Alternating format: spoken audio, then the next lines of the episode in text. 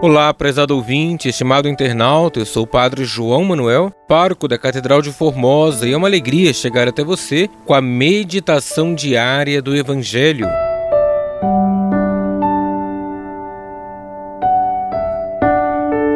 Hoje, segunda-feira, 13 de setembro, estamos na 24ª semana do Tempo Comum e iremos meditar o Evangelho de Lucas, capítulo 7, versículos de 1 ao 10.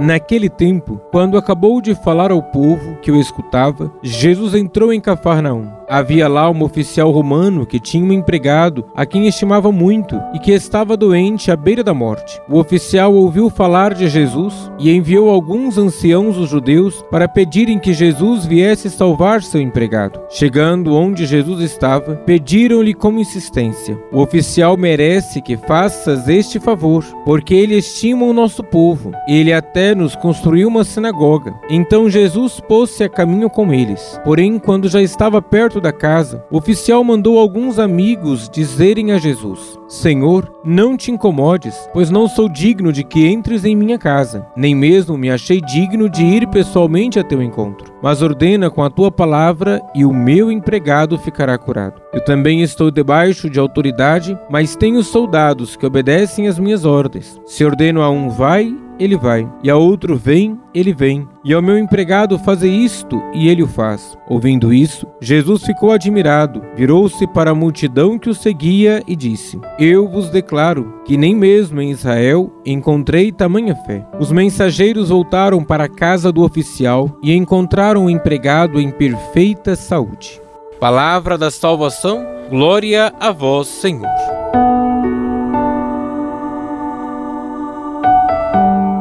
Estimado irmão, estimada irmã, neste evangelho aparece uma diferença substancial entre o pedido dos anciãos do povo, que fizeram boas recomendações do centurião romano, e o próprio centurião. Os anciãos tentam convencer Jesus partindo do pressuposto de que o centurião é um bom homem. O centurião, demonstrando sua fé, pede ajuda ao mestre, não para si, mas para o seu empregado. Jesus fica maravilhado e elogia a fé do centurião. Ele manifesta uma fé inabalável, a confiança de que, aconteça o que acontecer, seu servo certamente será curado. Somente se nossa fé se tornar transparente e altruísta, firme e decidida, saberemos conhecer a profundidade do mistério de Cristo. Com essa determinação em nossos corações, levemos a Cristo os pedidos das pessoas que estão próximas a nós e que padecem nos mais diversos sofrimentos. Sejamos intercessores com fé e confiança no Senhor. Deus abençoe você e a sua família.